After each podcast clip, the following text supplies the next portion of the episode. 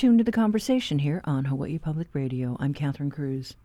This weekend's casting call for the production Moana canceled, a result of the strike called by the union SAG-AFTRA, the Screen Actors Guild, and the American Federation of Television and Radio Artists. The production on the show Lilo and Stitch wrapped up shooting yesterday and is now on pause until the labor dispute is settled. NCIS Hawaii is said to be in limbo since the screenwriters walkout 2 months ago, but what could be a long-term industry walkout mean to Hawaii's economy?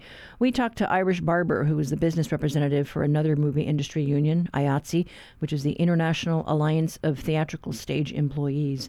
It represents the crew who work behind the cameras. Its members were working on a number of productions that were just wrapping up or about to start. We were supposed to start NCIS late this month, early next month, and that's obviously not going to happen now. So yeah, it's been very anxious, which we believe was the point of the shutdown. And but we stand in solidarity with the actors and the writers who are actively, directly impacted, which is why we're not working as well. Talk about the impact to your members. I mean, we know that the other shows, 5O went away a while ago. Right. Magnum did not get picked up again. Canceled. Yes. So we are hoping to have two other TV series greenlit. We were hoping to start another one that we did the pilot for last year. They were greenlit. That's on hold.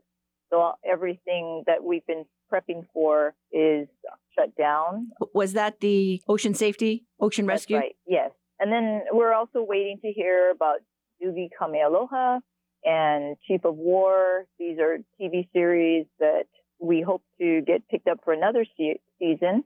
All of those are now just on hold. They didn't give green light, but we had good authority that they were happy with the last season. And talk about, the impact here in Hawaii.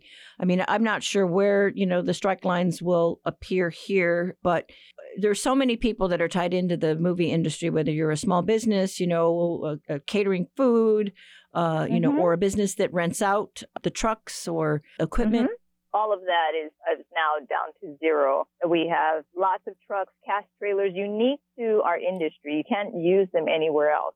We've got the honey wagon, cash trailers, air conditioning that's small and portable or big and huge, and all of those are now off rent. We have heads of departments that rent their tools, and that's no longer going to be rented, so those are shut down. But all the ancillary vendors, such as our hardware stores, we buy lots of lumber, lots of hardware.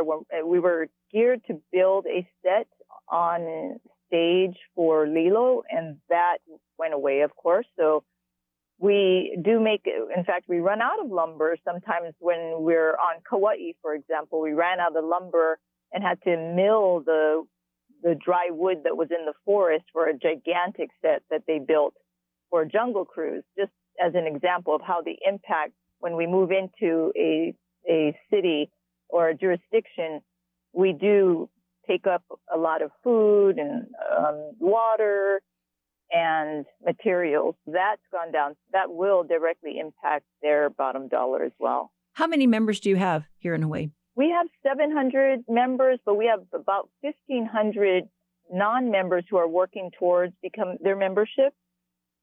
So about 2,200 people in our database.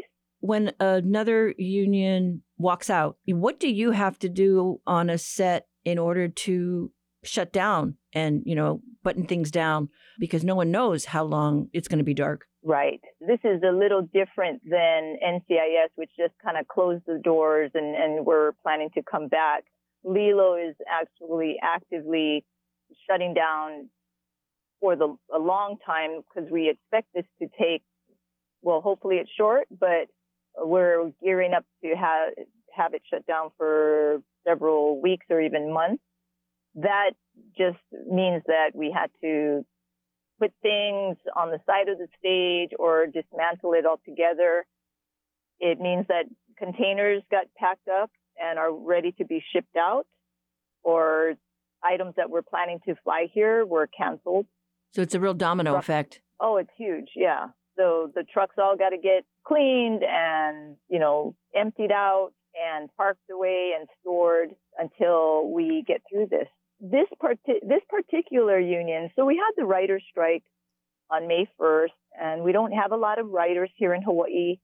We were lucky to have a few days of shooting, the few days here, but it's been impacted on California, where thousands of workers have been out of work since May 1st because the writers, there's lots of episodic talk shows that require active writing, and they put picket lines up. So as long as there's no picket line, we were allowed to work. With the actors' strike, SAG-AFTRA, it's different because if you don't have anyone to shoot in front of your camera, then you don't have a day's work to plan. It's not like you're shooting landscapes and tourist videos. This is, you know, scripted work with actors that are recognizable that you can't, you know, bring in somebody that looks like them. This shuts down everything. And that's why it was such a powerful impact across the nation and around the world, where a lot of shows that were filming are now shut down. So you can't have, for instance, you can't film without a camera. So if the camera union were to walk off, you wouldn't be able to shoot. And you can't, on these projects, shoot without actors. So at this point, then, your members are focused on putting things away. Yes, we've actually wrapped out a lot of things after shooting last night, and they're now wrapping today. They are, getting ready to put it all away and get through this. Did you folks have an extended day yesterday, knowing that this midnight deadline was going to happen and there would be the walkout? I think they wrapped around 7:30. They went maybe a little bit long, but they kept to the schedule pretty much. They shot out one particular set so that they could completely wrap it. But no, we didn't go into midnight or anything. The midnight deadline was the night before that. What about the situation with Moana? I mean, I know the casting call scheduled for this weekend got canceled. Yes, well, obviously that's disappointing because we had a whole prep crew that was ready to start building, and they've been scouting and hiring, and that's now on ice. So that's extremely disappointing that we couldn't have that happen. But if a picket line had gone up, then that would have stopped all the work. So I think the employers were erring on the side of caution to not have a disruption and just chose to push the date and wait to get through the negotiations and hopefully get to a contract. You know, I was trying to figure out where a strike line might pop up. We'll just have to wait to see how this kind of plays out. If everyone goes to the SAG-AFTRA website, they have a strike order and information that's in real time. I'm not privy to where they're going to be striking here in Hawaii, but the major reason for striking is to disrupt, to draw attention to the cause, to get them back to the table. And that's why they're striking. They're not striking for, this is really important issues that the actors are uniquely have to face. The writers and even our graphic designers, the AI, artificial intelligence, is a real concern for us because it could affect our work. But when it comes to actors, their faces and their images are their bread and butter. And when you can't get to terms on how to control that in media and in products or shows, that's a sticking point, and that's one of the big reasons that they walked off. From what I understand, the bigger stars were going to be protected, but I believe it were the background extras were not going to be protected as well. And I think they walked off in solidarity with all the actors because of those kinds of terminology that's new to our contract. AIs and deep fakes are real issues for actors and those who are in front of the camera. So we're affected because we stand in solidarity with them. Our members, although it's up to them whether they're going to cross the picket line or told not to, we wouldn't be good union members if we did. Is there anything you want to say, just given that, you know, during the pandemic, the movie industry really kind of lifted our economy? You know, I'd love to just say that these shows are backed by major corporations, and their leadership, their CEOs, make hundreds of millions of dollars. And a lot of the wealth that's that these corporations enjoy, we help to build that wealth. And we believe that they have enough to share to ease our concerns, allow us to have a living wage, and allow us to make ends meet. And these are local people that live here in Hawaii. I just realized someone told me that they thought all of the crew was from the mainland, but a good 70% to 80% or more of the crew are local hires. All right. Well, we'll just have to see how this plays out. But thank you so much for your time this morning. Thank you. Thank you so much for allowing me to speak on the issue. That was IATSE Business Representative Irish Barber, who talked to us this morning about the impact of the strike by the Actors and Screenwriters Union. More on this coming up. Working in a bridal shop in Flushing, Queens, till her boyfriend kicked her out in one of those crushing scenes. What was she to do? Where was she to go? She was out on her fanny. So over the bridge from Flushing to the Sheffield's door. The SAG-AFTRA strike also serves as a reminder that the 12,000-member Writers Guild of America is in its 10th week of the strike. It's the first time both unions have walked off the job since the 1960s. Hawaii Screenwriters held a rally last month in Waikiki in unity with members around the country. Aaron Kandel, who co-wrote the Disney film Moana, was among those at the event. HPR's Casey Harlow got a chance to talk with Kandel about what they're fighting for. We're replaying the interview from last month. Any show or movie that you watch in any theater, on any TV, on any streaming platform was written by a member of the WGA, the Writers Guild of America. There's 11,500 writers in the Guild, and it's writers from people you would know, like a J.J. Abrams, a giant showrunner, or Matt, who's here, who's the showrunner of NCIS Hawaii, down to the blue-collar, everyday, struggling, working screenwriters who are creating content in the TV shows. They're all in the Guild. They're all being squeezed equally and unsustainably to make it almost impossible now to write as a profession that supports a family, kids, a mortgage, just like the very basic, reasonable living wages. So is there a minimum wage or a basic minimum floor for when you work on a TV show or if you wrote something?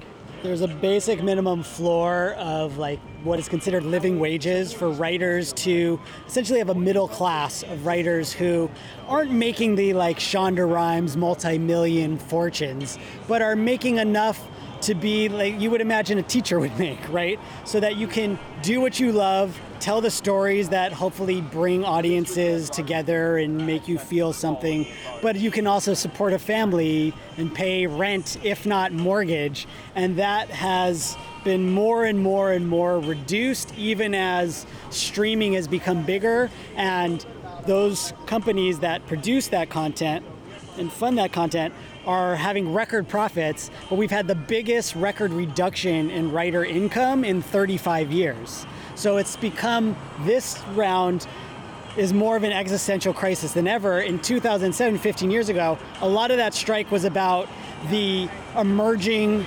streaming market of the internet that at the time, the same studios were negotiating now said, we don't even want to talk about that. There's nothing to talk about because there's no business model for content on the internet. There's only YouTube, and that's not really a thing yet.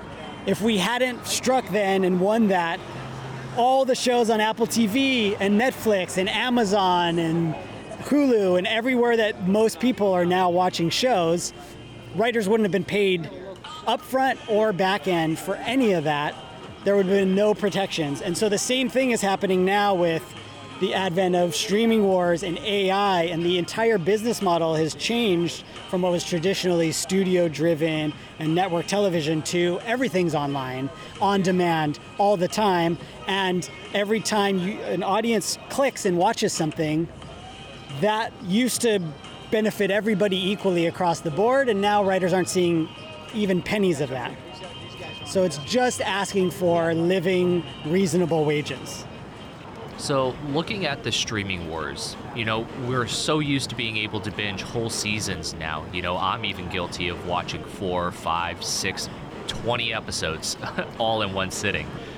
So obviously the demand is there, but does that add a lot of pressure on you as a writer to not only make a great product, but also meet those tight time schedules? Because, you know, we're seeing shows immediately drop and then getting picked up for another season.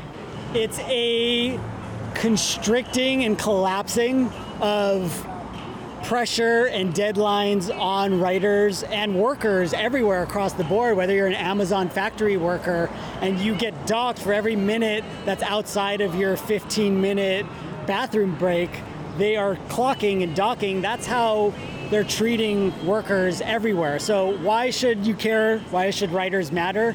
Is because we're kind of the tip of an iceberg that what we write on the page turns into millions of dollars that are generated on production of truck drivers and caterers and makeup artists and actors. And if we used to be able to write on a network show like Friends, for example, you'd have 22 episodes, a full year of guaranteed writing where you'd be getting paid for every episode you're writing and for every time it was streamed and syndicated and resold to a Netflix in a giant deal. A writer would benefit from that. Nowadays, you've got an 8 to 10 episode season that they're having a showrunner write every episode with maybe one or two writers. They get paid one episode that is less than a hotel worker or a construction worker on a normal job, and you can't sustain your life or career doing that. You can't even make a monthly rent while you're writing on a show. Like, imagine if your boss asked you to work for 60-hour weeks for 6 months for zero pay. That's what happened personally to me on my last Apple feature as an established writer. It's called a producer's pass, and it's now the norm. Is your guaranteed contractual writing step is now being asked to do that for free. And because everybody is being pressured and constricted, you feel like you have to say yes, but then you can't make ends meet.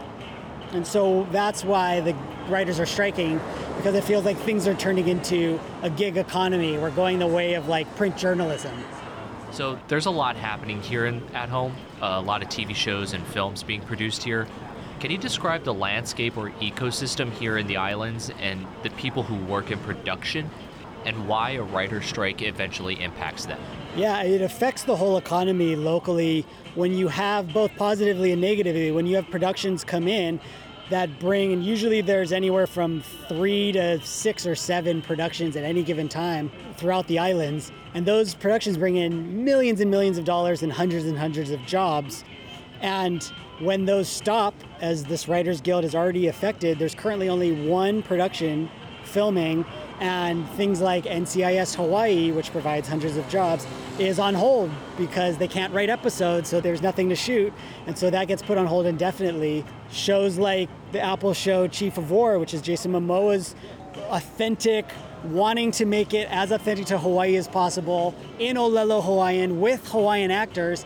And because of cost-cutting measures, they had to go film the majority of that show in New Zealand. And so there's not only jobs and economic value lost, there's cultural representation and opportunities for local talent, local storytellers, actors, upcoming film students, and set PAs and set and wardrobe and all of those people that would have had opportunities to learn on production and elevate themselves to the next tier and next level to bring more authentic Hawaiian storytelling here is being lost in a very real and tangible way.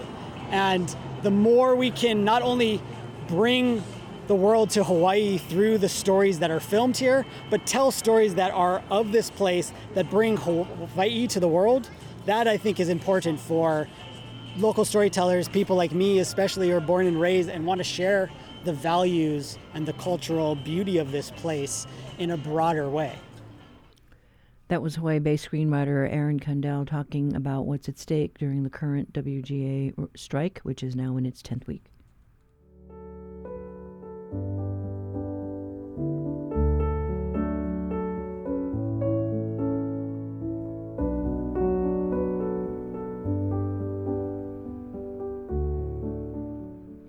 This is The Conversation on statewide member-supported Hawaii Public Radio. Coming up, your backyard quiz.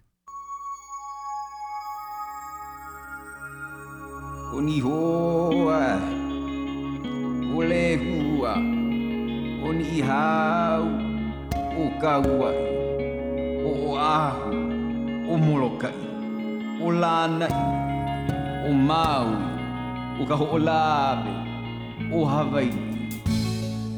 It's a summer day in the backyard with plenty of daylight. From late June through September, we enjoy the longest days of the year. You probably learned in elementary school that the Earth orbits the sun and tilts 24 degrees either toward or away from it. That's how we get seasonal changes. For places north of the equator, like Hawaii, summertime means that the Earth's northern hemisphere is tilted toward the sun. As a result, daylight lasts more than 12 hours simply because the sun is at its northernmost position and there is more land exposed to direct sunlight. That's the scientific answer. But throughout history and in cultures around the world, there are other explanations. For today's quiz, we're looking for the Hawaiian myth that explains the longer summer days. Think you know? Call 808-941-3689 or 877-941-3689. Pick up a reusable HP or tote bag if you're the first one to get it right.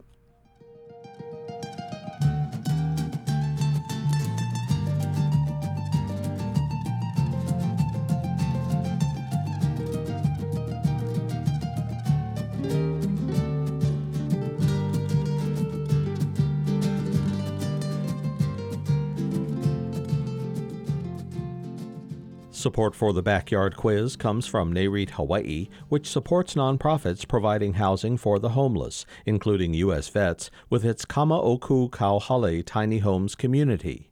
NAREITHawaii.com.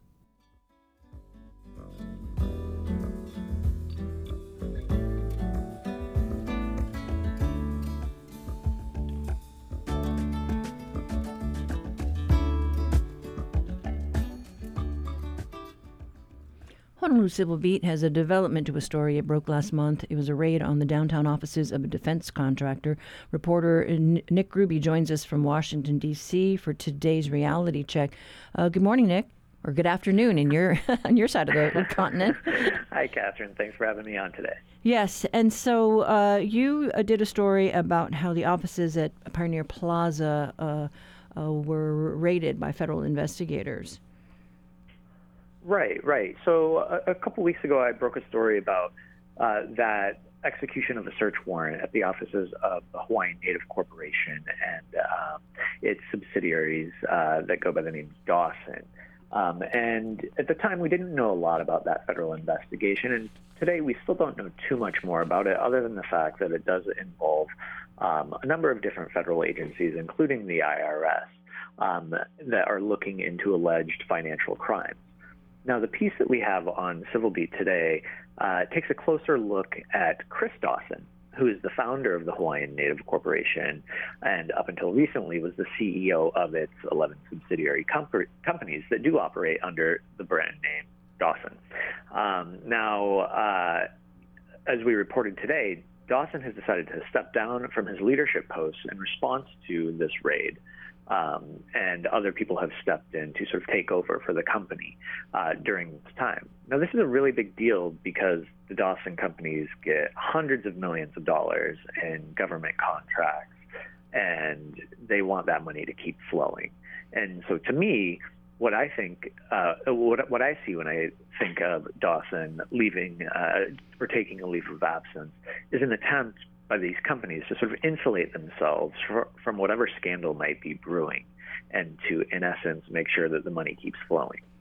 Yes, and I know when we were talking to them earlier, about Dawson taking over the Kinetics contract over at Red Hill, they issued a statement, saying that the probe was on the Hawaiian Native Corporation and that its subsidiaries, wasn't affecting the operating companies of Dawson. Right, and I think that gets back to this idea of sort of compartmentalizing what might be happening here is they want the public and particularly the Department of Defense, which does most of the contracting with Dawson and its subsidiaries, to know that, hey, we're still open for business. Whatever stink might be flowing this way from what the feds are looking at, let's make sure it passes right over us. Yes, and, just now I got an email from the military saying that particular contract with the Dawson company in Red Hill, amounted to, X amount of millions of dollars. But, yeah, it's just been interesting because there's so many different companies under the Dawson group. That's right. And I mean, what this does is it sort of sheds light on this program that exists under the U.S. Small Business Administration. It's known as the 8A Business Development Program. And through that program, Native Hawaiian organizations such as the Hawaiian Native Corporation can get special access to federal contracts, and specifically they can get sole source contracts from the Department of Defense, which means they don't have to compete for those contracts, and it can be incredibly lucrative for these entities. Of course, they're supposed to use some of the money that they get and give it back to the Native Hawaiian community, but as our story notes today, it can sort of be hard to measure that because there's no public reporting requirement there. But what I think is interesting about the story we have today is who Dawson has tapped to fill in for Chris Dawson as he steps away from the company. One of the people in particular is Andy Weiner, who's the former chief of staff to U.S. Senator Brian Schatz. Weiner is incredibly politically connected in the islands, and he has been working as a lobbyist for Dawson for the past couple of years to try to look for ways to expand this contracting program that they've been able to benefit from over the years to the tunes of hundreds of millions of dollars. And he's trying to do that at a time when the company, of course, is facing its own crisis that's playing out in public in front of us right now. Yeah, and your story does mention, a lot of the different local groups that benefit, from the federal contracts. It's interesting, so, including Polo, and we have featured Chris Dawson here on the show about that very subject. But appreciate your reporting. Thank you so much. Thanks a lot, Catherine. I appreciate you having me on. That was reporter Nick Gruby with today's Reality Check. To read the full story, visit civilbeat.org. And we should mention Dawson is an underwriter of Hawaii Public Radio. Money, get away. Get a good job with the pay and you're okay. On a recent Wait, Roxanne Roberts sent a warning to the aspiring politicians posting workout selfies online. There's a lot of men who think that they look really good naked or without shirts, and somebody needs to disabuse them of this. I'm Peter Sagal. You never know when one of those guys will pop up on your screen, so stay safe by sticking to the radio. As we talk to Broadway legend Patti LuPone on this week's Wait, Don't Tell Me from NPR. Beginning Saturday morning at 11. Support for The Conversation comes from the HPR Local Talk Show Fund, which helps Hawaii Public Radio sustain and grow its locally produced talk shows. Mahalo to contributor PCAT, Pacific Center for Advanced Technology Training. Each week, New Dimensions explores the social, political, scientific, environmental, and spiritual frontiers with some of today's foremost social innovators, thinkers, scientists, and creative artists. Hello, I'm Daniel Drayson, author of A New Science of the Afterlife. Next time on New Dimensions, I'll be talking about the survival of consciousness after death. Beginning Sunday morning at 11. Sunday is a deadline to sign up for what's billed as a summit to celebrate the sister state and sister city relationships between Hawaii and Japan. It will explore what more can be done to help our economies with the overarching threat of tourism. Reina Kaneko is a driving force behind the event. She explains what's in store as officials focus on tourism, sustainable energy, agriculture, and education. This is the first summit that's centered around the sister relationships that the state of Hawaii and the city and counties of Hawaii have with Japan. So we have 6 governors and vice governors from different prefectures in Japan and 16 mayors from different cities in Japan attending this summit, along with other people from Japan that are business leaders, people who work in energy, in ag tech, education, all traveling here to meet with their counterparts, people who work in similar industries, so that we can talk about where we're at post-pandemic, what kinds of ideas and best practices we can share with each other as an island nation and an island state, so we can tackle some of the issues that we have. But the focus is not just tourism. The focus isn't just tourism, because we have actually 5 different panel discussions on different topics. But I think there will be a thread about everything comes down to the economics of doing things. So, for example, with education, we're going to talk about something called education tourism. So the resumption of reciprocal exchange programs between high schoolers and universities in Japan and Hawaii that really contribute to tourism directly, because these students are coming back and forth to our cities and living here while they're going to school. So that would be a form of tourism. You know, we have other types of tourist, sports and cultural, of course, and there will be a thread of the resumption of tourism back and forth.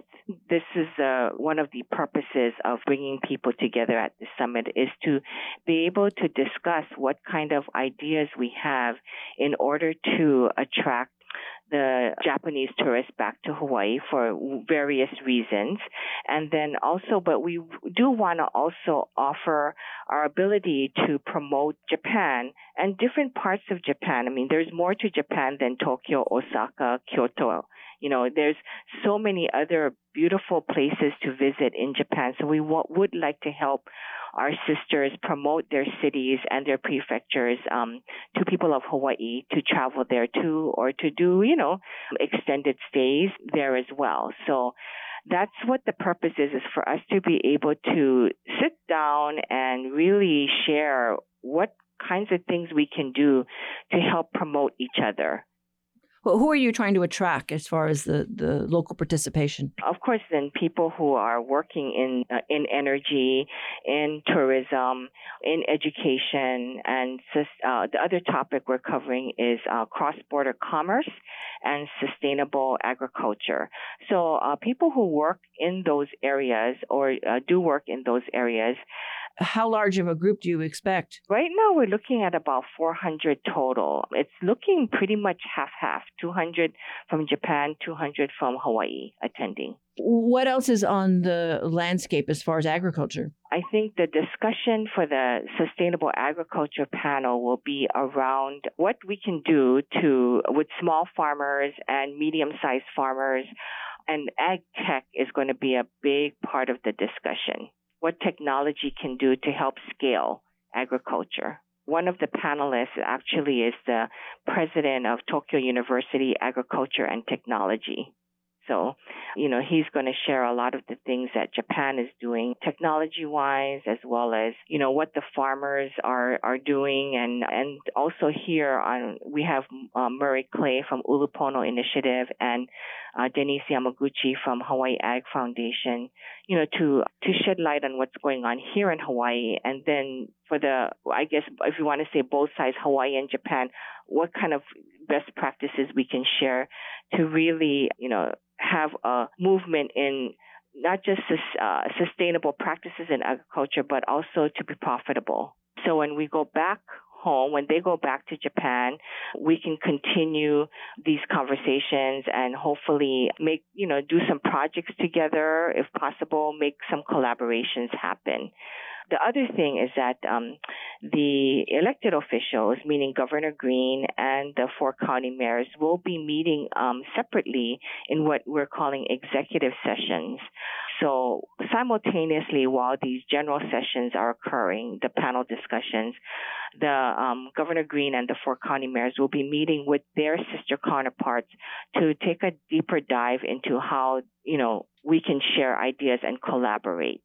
We're still selling individual tickets to attend, and that can be found at our website, jashawaii.org/summit.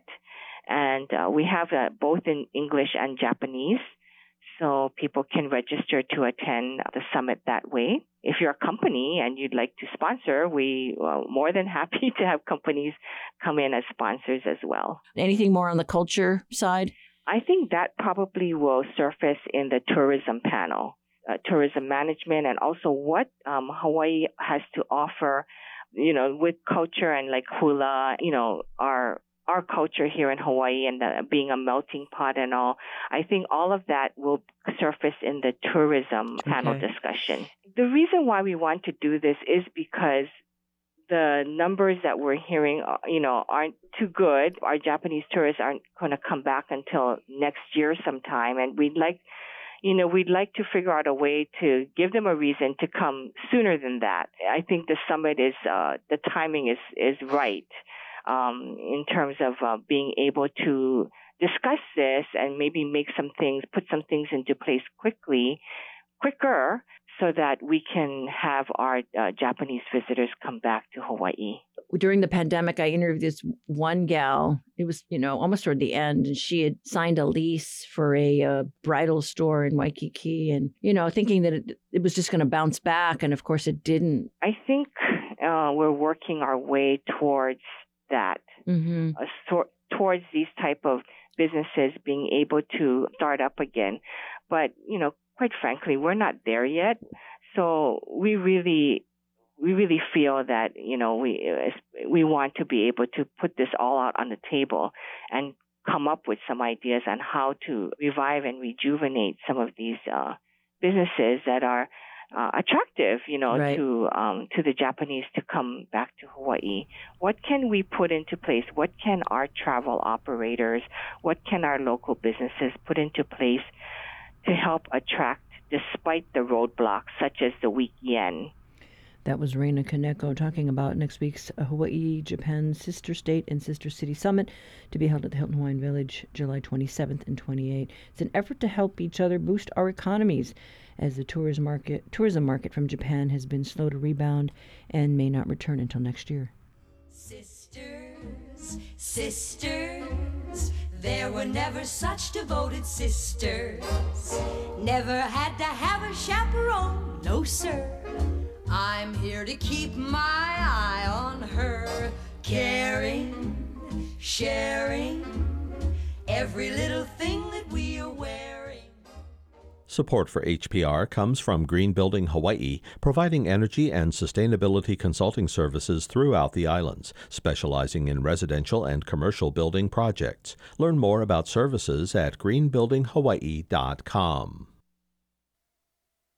When you're making a raunchy R-rated comedy and you want a nasty song to match, you ask the professionals. Adele wrote Meghan and Cardi B, and was like, the way that you guys reclaimed your sexuality with this song, we would love to repurpose this song and do this for Asian women.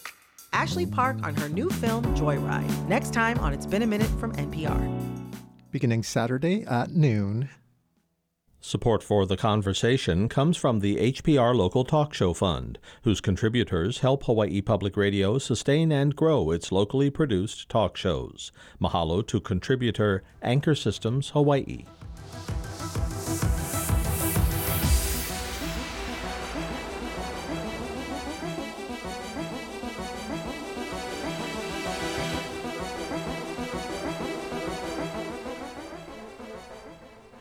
Hawaii has had a checkered past with tsunamis. The earliest in our recorded history was in 1813. The deadliest was in 1946 in Hilo, when 173 people were killed. The last time one caused damage was last year, when a volcanic explosion in Tonga sent a surge that impacted a snorkel tour company on the Kona coast.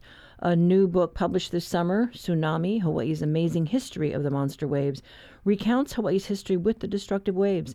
It also reminds our state that we need to be prepared for the next one. It was written by Walter Dudley, a retired University of Hawaii at Hilo oceanography professor and co-founder of the Pacific Tsunami Museum in Hilo. The Conversation's Russell Subiono talked with Dudley about the book. Back in the 80s, I was teaching an evening class for veterans. And I'm one myself. I was a paratrooper in the Army, and all the classes in one evening, and they would bring poo-poos, and we'd have a break in the middle. and so I gave the scientific lecture on tsunamis.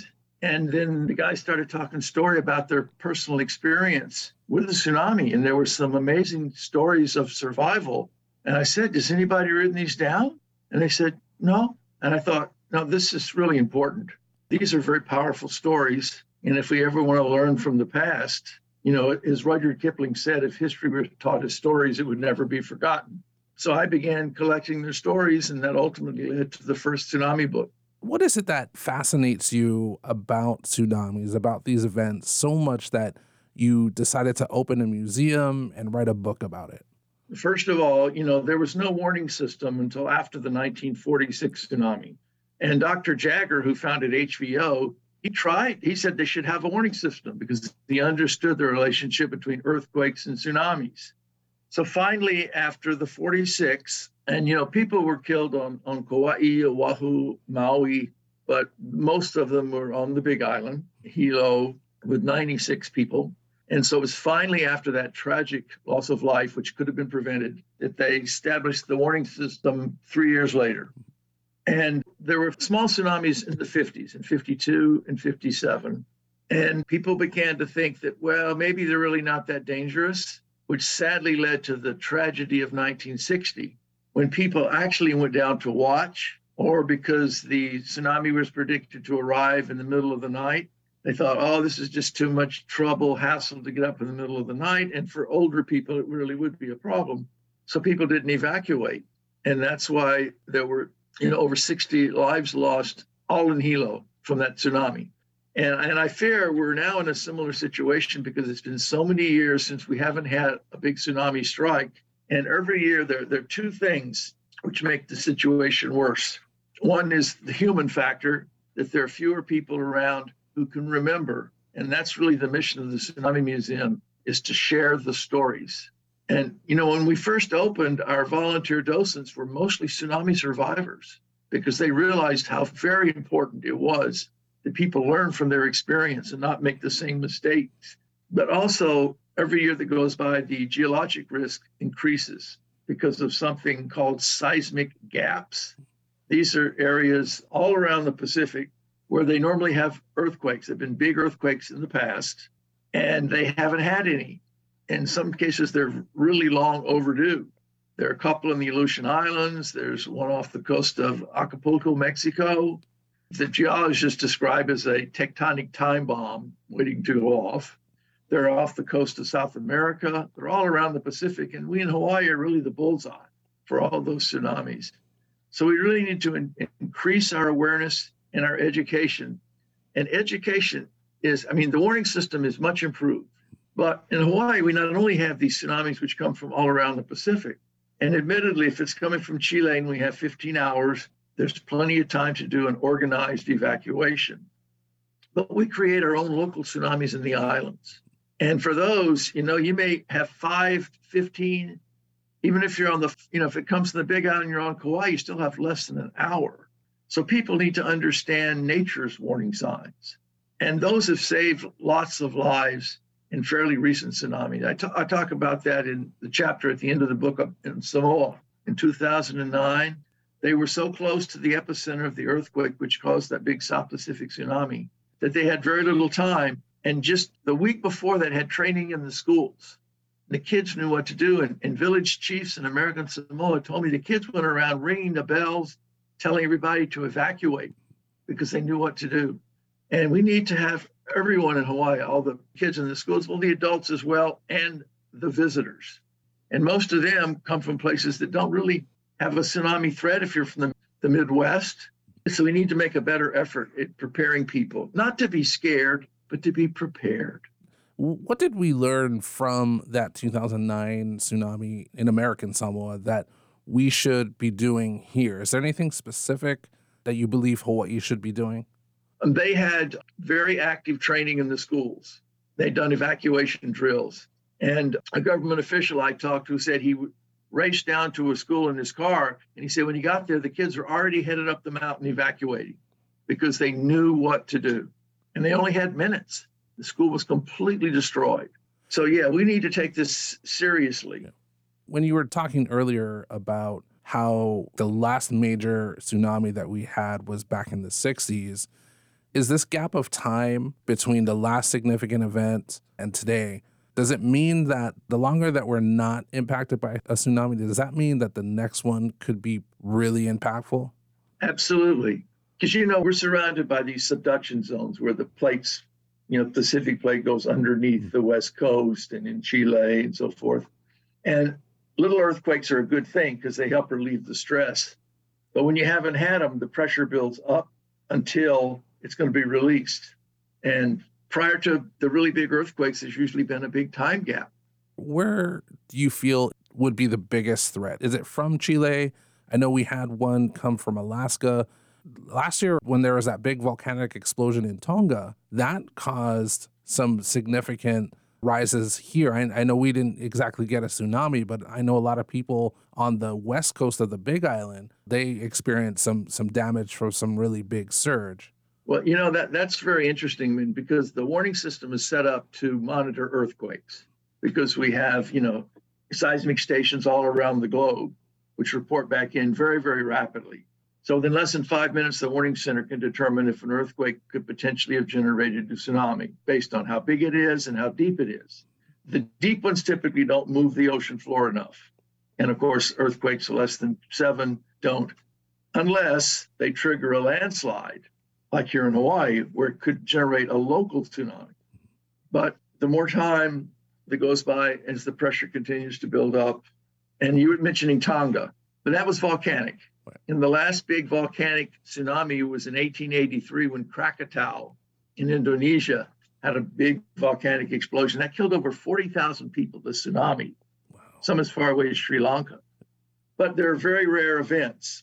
But now the warning system is learning more about those.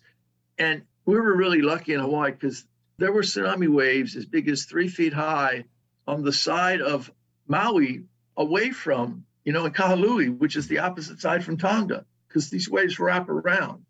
And, you know, if I'm at the beach with my grandkids in the middle of the day, a 3-foot wave for a 2-year-old could be deadly. We were really lucky that that struck in the middle of the night, but we need to learn from that. And I think we are learning more about those volcanic ones and better ways to monitor those. And, you know, in Tonga, they were lucky. There were only a couple of people killed, largely because there were no visitors because of COVID. But there were 2 ladies in Peru which were killed at the beach because there was no warning put out. So, you know, we're hopefully learning from that mistake. Still, the biggest threat is from these large earthquakes around the Pacific Rim. Biggest threat for us here in Hawaii. And going back to your book, I know a lot of your book is sharing the history of tsunamis in the Pacific and specifically here in Hawaii. But I know that some of your book and a lot of the purpose of the Pacific Tsunami Museum is to continue to share these stories from the survivors. And I imagine you've encountered some very interesting and fascinating stories from survivors. Is there one that you can share that has either astounded you or really touched you? Oh my gosh, they're very, very powerful. And, you know, I can't even talk about the stories where people tell me that they lost family members because... But one of the remarkable stories was about a Mrs. Ito in 1960. She didn't evacuate. Her house was destroyed with her in it. She wound up floating on a screen in the water. Fortunately, it was a wooden frame screen, and she was tiny. She floats out to sea from Hilo through the treetops. She's being pulled along the coast. She decided to make her peace with Buddha. And she's awaiting the ghost ship. And in the early morning hours, she sees a white ship coming, which was the Coast Guard cutter from Kona, which had been dispatched after the tsunami to come around to render aid. And the Coast Guardman actually had to leap in the water and lift her out because she wasn't expecting that. And after she shared her experience, she then became a docent at the museum, and she continued into her 90s. And, you know, she'd tell her story, and people would just be combination of amazed and in tears. But she survived, thanks in her case to good karma, good luck. But there are so many stories where people were just so very, very lucky. And we don't want to depend on luck. Walter, thanks so much for your time today. Can you tell our listeners where they can get your book? It's published by Mutual, so I think, you know, like Basically Books on the Big Island, most of the local bookstores should have it. And of course, nowadays you can order everything online and it'll show up really soon. And also you could come to the Pacific Tsunami Museum if you're on the Big Island. And when I'm there, I'll be happy to sign it for you if you want somebody to scribble on it. Well, Walter, thanks so much for your time. Really enjoyed talking to you. Well, and thank you for putting this out there because people really need to learn. Thank you so much, Russell. That was author Walter Dudley talking with HPR's Russell Subiono. Dudley's new book, Tsunami, Hawaii's Amazing History of the Monster Waves, is available through Mutual Publishing. We'll have a link to it, as well as a link to the Pacific Tsunami Museum on the conversation page of our website later today.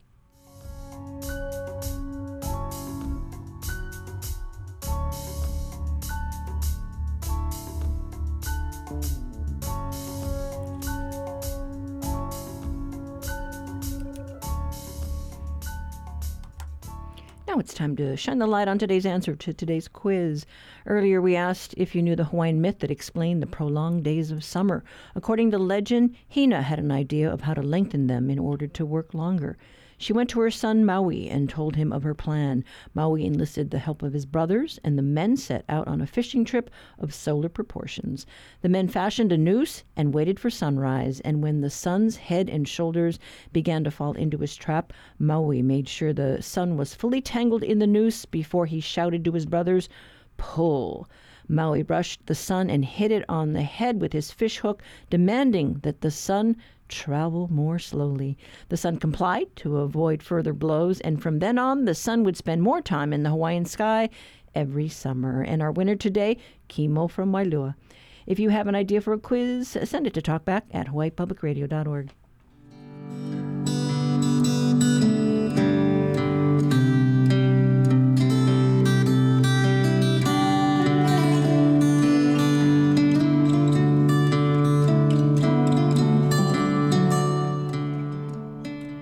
That is it for this Aloha Friday. Coming up next week, rail skeptics jump on the train. We get their thoughts. And what are your thoughts about the new system? Have you been out for a ride? Call our talkback line. Leave your comments. 808-792-8217. Write to us at talkback at hawaiipublicradio.org. You can listen back to our shows on the conversation page of our website or sign up for the Conversation podcast on Spotify or Apple. And hey, guys, we have a new podcast dropping today. This is Our Hawaii, produced by Savannah Harriman-Pote and our Russell Subiono. Our program is produced by Russell, Lillian Song, and Stephanie Hahn. The Backyard Quiz theme written for us by John DeMello. Theme music courtesy of Gypsy 808. I'm Catherine Cruz. Join us on Monday. Pick up the conversation.